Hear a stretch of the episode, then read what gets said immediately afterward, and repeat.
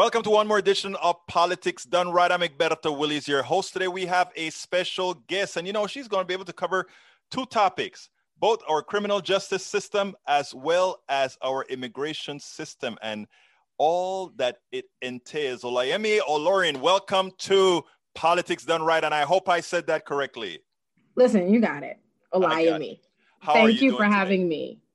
I'm good. I'm happy to be talking to you. Well, look, let me tell you, I saw you on the Benjamin Dixon show, and I hope uh, neither Benjamin nor Miss Azar gets mad at me for going after you. But I found you so intriguing that I had to talk to you about oh. what you're doing out there in New York.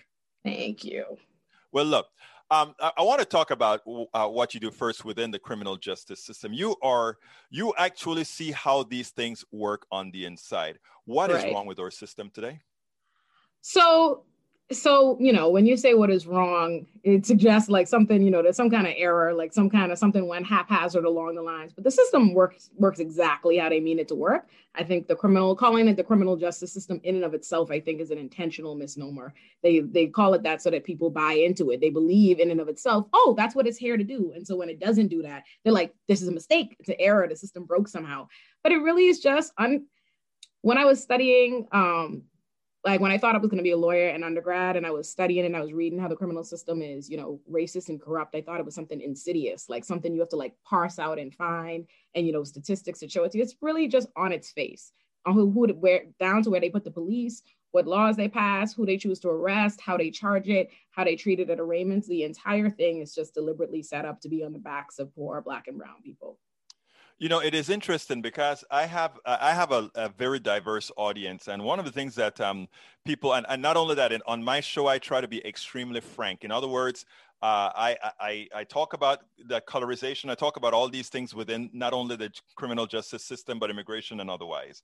And one of the things that people, a lot of uh, people on the right, generally white in my audience, and some black folk in my audience who are sort of on the right, would mention, well, the FBI statistics says X, the FBI statistics says Y. And my answer to them always is BS in, BS out, which means, of course, and I think you just alluded to that. If you're arrest, if you're if you're over policing a police in a particular neighborhood, why don't you expand on that rather than me uh, saying that?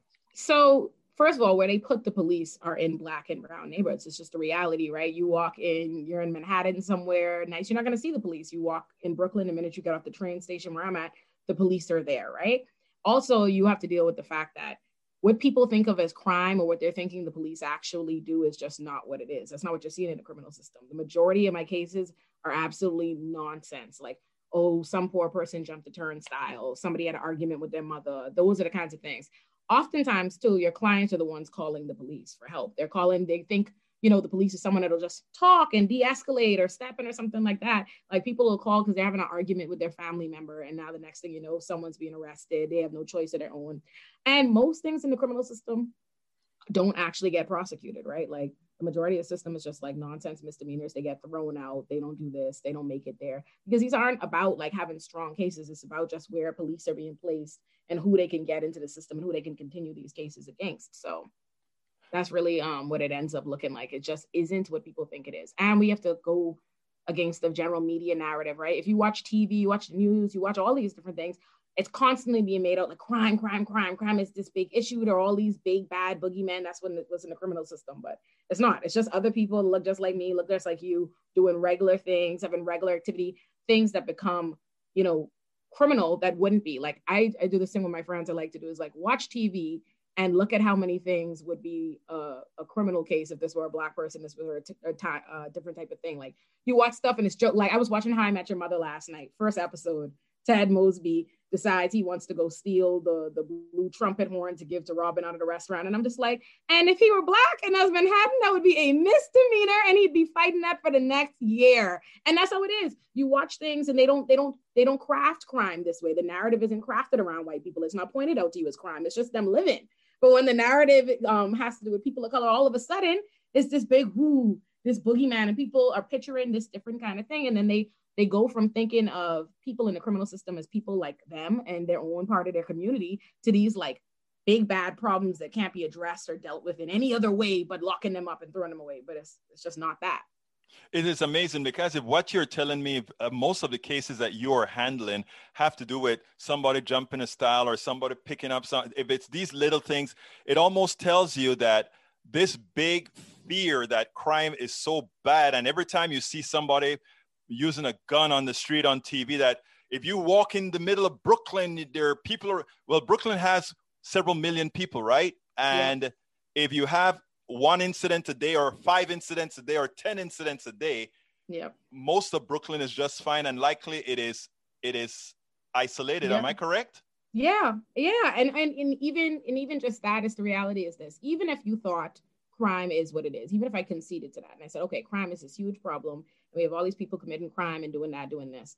The response that still wouldn't support the idea that we need to have all these police and we need to have this expensive criminal system because if that's the case, if crime is what it is, say we have the worst crime problem ever, we have the most police employed. There's no other place putting the money into policing that America's putting into it. There's no amount of people having the amount of police. There's nobody, no more places policing this much, having all these laws, having this criminal, this criminal system. So if we have this huge prison industrial complex, all this money given to the police, all this money in this, well, why is it not safe then? If that's what leads to safety, why is it not safe? New York, New York gives $11 billion to policing you know, Brittany, Brittany Packnett, uh, I don't know if you know who she is. Yeah, she, yeah, she's an activist, and and uh, she made the same case actually two days ago. She Look said we have had over the last several years an increase in the budgets for police and an increase in crime. Doesn't that right. tell you that if you're judging based on the amount of money that you put into something, that it's completely and entirely ineffective? Is yes. Yes exactly. People don't want to they don't want to talk about where crime actually comes from the root the root reality. I tell you what I, I, and that's where i wanted to go next. So you you anticipated my question. Give us the root. The root of crime is poverty right? The root of crime is all these other societal social ills that we have. It's mental illness is is strife is stress is all of that. It's all linked to that. I always think it's funny um because i've noticed this in america in general. All of america is like um underdog stories and things that they love and people they love to champion always have a background of something that like a criminal case some kind of this and now all of a sudden they're this beloved person that you don't you're not scared of you know what changed? What changed their resources right? Like they, they always like oh they changed they're no longer this because they don't have to be. Like people aren't choosing a life of crime. People aren't choosing to be stressful nobody wants to be dealing with the police. Nobody wants to have to steal anything. Nobody wants to have to fight anything. Those things happen because of other other um, burdens and stress. Like i always try to tell people the times in my life where I've been most likely to curse somebody out or fight somebody in the streets, I was broke. Life was hard. I was stressed out. It was this. If you alleviate the conditions that lead to this, it wouldn't happen. Like it's no coincidence that while the policing budget and mass incarceration and all this is going up, the money they're putting into the schools is going down. The money they're putting into mental health resources is going down. All of this is very, very clearly connected and and they they choose not to see that. And not but but you know what is ironic? When you when you racialize uh, criminality it's amazing because i don't I, I, don't you're probably too young to remember the crack epidemic. Yeah, i lived I know through about the, it historically. You heard about it uh, yes. the crack epidemic. Uh, it was a bad thing and these were super superhuman guys that were using crack. Of course the guys that use cocaine they didn't much bother them. The reaction to the drug are the same. But now we have the opioid epidemic and now it's a disease. Uh-huh. It's an mm-hmm. issue that needs funding. It's an issue that needs all these. In other words, we're not funding the criminality that we fund. I mean, the police that we funded to handle crack back in the 80s and 90s. Right. We're funding the medical health of these yep. people who are addicts. I think that just made your case. In other words, if you move the money towards what the what did you call it? The root of the problem it yep. seems like we would have solutions right? Exactly.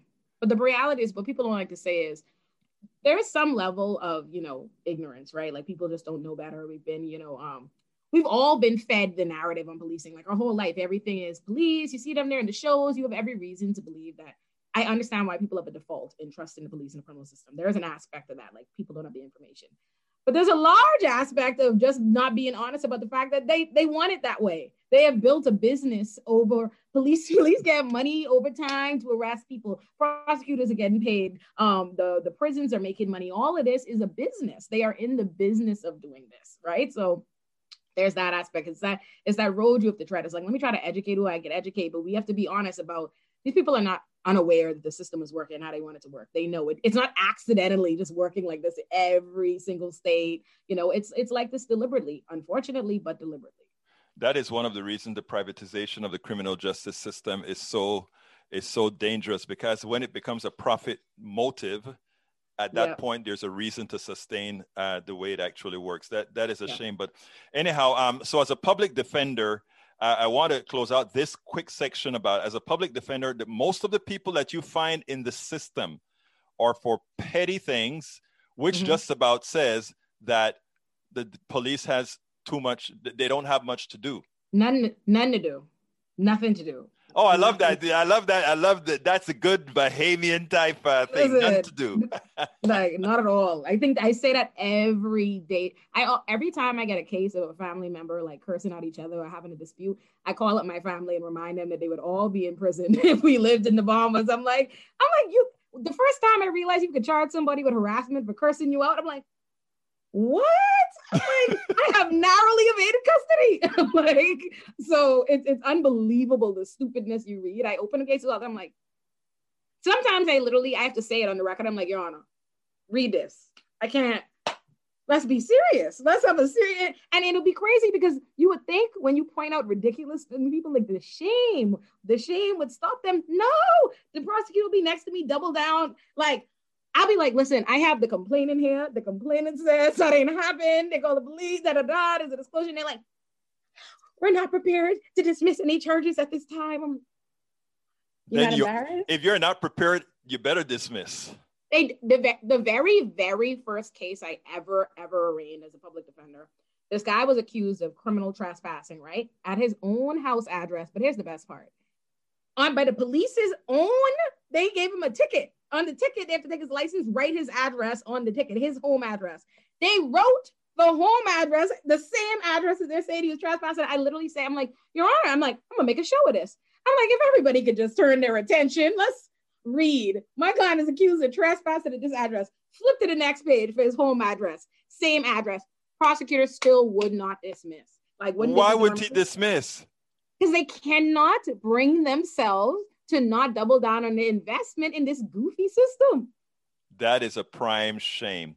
Anyhow, um, for all my audience, they can listen that just as I have uh, an accent, you also have one. You are from the Bahamas. I heard you tell a story about how difficult it is for some people who've done their, who've come to this country, played their part, as you are a public defender working very hard within the system and you're still having issues with immigration when others don't why don't you tell us that story? It's um it's an uphill battle that for me i'm lucky enough that it even is a battle because for a lot of people there's just simply no option. It's not even available to you um at all. Like anytime anyone asks me i was having this conversation with my big sister the other day because the US immigration system is so impossible that people have a hard time believing it is. They see you there and they ask you, you know, how did you do it? And when you when you basically tell them, there's no way for you to replicate this, you know what I mean? It's same. What do I tell you? Go back 13 years, go to a bunch of schools, so find hundreds of thousands of dollars, pay for a bunch of education, do OPT, work a lot of jobs to the bone. You can't collect no money and hope and pray to God you manage to land on the right lottery situation where you could get a visa, you know. So it's in, it's incredibly incredibly difficult to be able to stay. Like i have a sister just as competent as me literally on the med school path or whatever graduated with all the honors had to end up going to med school in the caribbean. I have it i've seen it happen more times than not. Most international students who i went to school with and born aren't here anymore. A lot of bahamians that i know aren't here anymore because it's just so it's so unfeasible and inaccessible to us. Uh, what's the solution because I mean, how, what's your solution? How are you going to? What what are what do you plan on doing? Well, there needs to be more routes to citizenship. That's the first thing, right? Like the the reality is you can't apply for citizenship unless you're married, um, you get married, or you have a green card or some or permanent residency in some way, and you can't get those from even most of the visa outlets. If you could even manage to get a student a student visa or work visa, anything, those still don't guarantee you routes to citizenship. And getting a work visa is like there's a cap on the system. It's incredibly expensive. There are wait lists that are 10 years and plus long, depending on what kind of So the first thing they need to do is people who come on student visas should automatically have a right, like access to a work visa and ability to get a green card. If people are there, they're legally there for a certain amount of years, they should automatically have an avenue. Second, they need to make these processes way less expensive. Like, and not only is it expensive to pay for, but a lot of times, even for the student visas, you have to be able to show like at one time that whoever's your sponsor, your parent can pay for years and years of school at once in their bank statement. They have to show that or they can't get it, even if they don't have to. Like for law school, I went to law school on a full scholarship. Um, but the tuition was 53,000 or something like that a year. For them to give me my work, vi- my student visa for me to be able to go to law school where I got a full scholarship already, my daddy had to be able to show financially that he would be able to pay this amount, this tuition every year, even though he doesn't have to. And they show like they make him provide an affidavit of support or you have to provide this amount of mo- much more money or they can't get it. So they already make it so poor people have no access to that system at all. That's that's wild. I I it's it's incredible. So people don't realize that. And I think that's the first thing that needs to happen. There needs to be actual routes where people could stay here legally. And you know, for those who said, "Well, look, uh, you, you, take what you can get. This isn't your country." I mean, I, I would love to hear your response because I do have a response, but I'm interest, I'm interested in yours.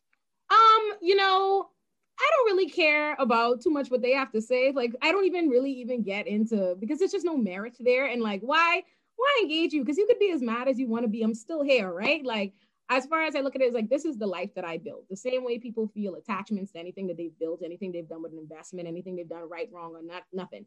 I everything that I have, I earned. I came here uh, legally. Not that I think it matters in terms of your investment or your place and your right to feel attached to a country you built your home, but nevertheless, I came here legally. I went to your schools. I got all your degrees. I cleaned up. I took the bar. I passed. I'm here. I'm a contributing member of society. I don't really care how you feel um, about it. And honestly, if I had the same kind of mentality you have, what's likely is you probably wouldn't be sitting in this country either, right? Because I don't know how many people are just true-blooded Americans go all the way back. You know, it's this it's land. You're that's you're, the answer. That's the answer I was waiting for. That's yes. the answer. That's the answer I was waiting for. In other words, this is one. This country in particular, all of us in this hemisphere have a right to be here. Yes, we know that certain things have to be done for paperwork, but everybody on this hemisphere has the exactly. right to be here. Exactly. You know, and I, I think it, it's time for us to, it's time for people to stop being apologetic or, or, or, or, relegating themselves to some sort of second class uh, personhood or something like that. And people really feel like you should be, and they feel like it's, it's okay to talk to you that way. I've, I've experienced it even from like people who are like, your friends or they're like you know they they engage with you in this way that it's like ultimately they don't think this is their country this isn't yours this isn't da da da da da but the way i've navigated that is this i remember once being really upset about an immigration somebody said something to me offensive i can't remember what it was in law school but i called my daddy very upset and my daddy's a nigerian man and i'm like telling him telling him and i'm so upset and my daddy was like is that all and i was like yeah he was, and i was like i like your dad my daddy how old is he no, I said I like your dad. Oh yeah, yeah, yeah. my daddy. So he goes, um, I was like, yeah, well, daddy, and he was like, allow me. You go to the people's country. I expect more pushback than that. He's like, you've gone to their schools, you beat them in the schools, you do all these things. That's what I anticipate. And I was like, you know what? That's true. You know what I mean? Like no other space I've existed in before as a black woman as it is. They don't want me there either. They have a lot of comments for for for some reason or another. There's always something to say. And if I, you know, allowed myself to move or be or be affected based on the whims of others or what they think I'm entitled to or what I think I have right to, I wouldn't accomplish nothing or any of the things I have. So that's not my business. They could be as mad as they want to be about it. I'm here.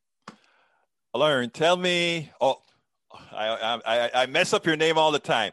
Olayemi, tell yeah, Olayemi, tell me something that I should have asked you that I didn't ask you.